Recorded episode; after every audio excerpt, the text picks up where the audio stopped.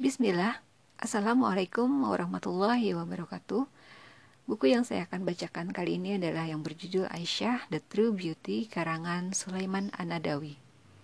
Pengantar penerbit Aisyah Ummul Mukminin.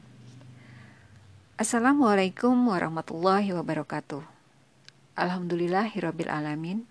Salawat dan salam kita sampaikan kepada junjungan kita Nabi Muhammad Sallallahu Alaihi Wasallam beserta keluarga, sahabat, dan orang-orang yang senantiasa tetap istiqomah mengikuti risalah beliau hingga akhir zaman. Pembaca, kami bersyukur dapat menghadirkan buku ini ke tengah-tengah Anda. Setelah beberapa waktu sebelumnya, kami telah menghadirkan Khadijah, The True Love Story of Muhammad Wasallam, yang ternyata mendapat sambutan yang sangat positif dari pembaca.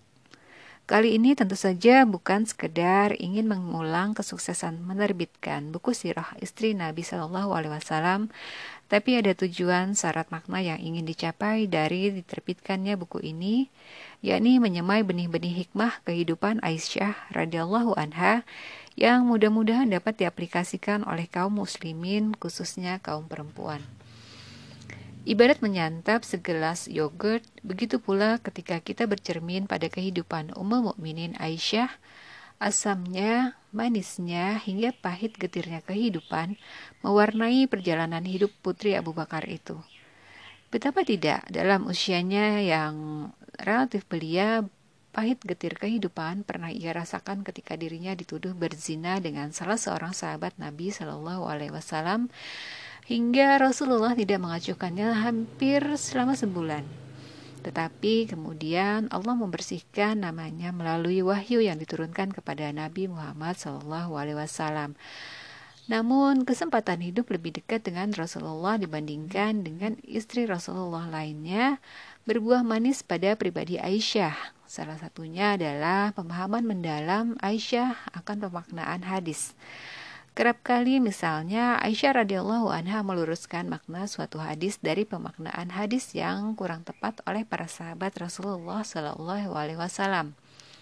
Hal itu disebabkan oleh lebih banyaknya kesempatan yang dimiliki Aisyah untuk berada dekat Rasulullah. Sebagaimana kita ketahui, kemanjaan dan sifat pencemburu merupakan sifat yang menonjol dalam diri Aisyah. Tetapi di balik sifat kemanjaan dan pencemburunya itu, ia merupakan perempuan yang sosok keibuannya begitu kental menyatu dalam dirinya. Ia mengasuh, mendidik, dan memberikan pengajaran tentang ilmu Allah kepada keponakan dan anak-anak kecil di sekitar kediamannya. Sulaiman An-Nadawi, penulis buku ini, menuliskan kisah hidup Aisyah dengan cukup apik dan cermat. Dalam menggambarkan sosok Aisyah, ia memasukkan hadis-hadis yang menguatkan tulisannya. Sulaiman An-Nadawi adalah seorang ulama yang dilahirkan di India. Ia masih memiliki garis keturunan dengan Ali bin Abi Thalib, baik dari pihak ayah maupun ibunya. Selain mendalami ilmu hadis, ia juga mendalami ilmu kalam, tafsir, fikih, dan sejarah. Tujuan Sulaiman An-Nadawi menulis buku ini karena ia ingin melengkapi celah yang kosong pada hasanah literatur literatur tokoh-tokoh besar Islam yang pada saat itu sangat sedikit yang menuliskan biografi perempuan Islam.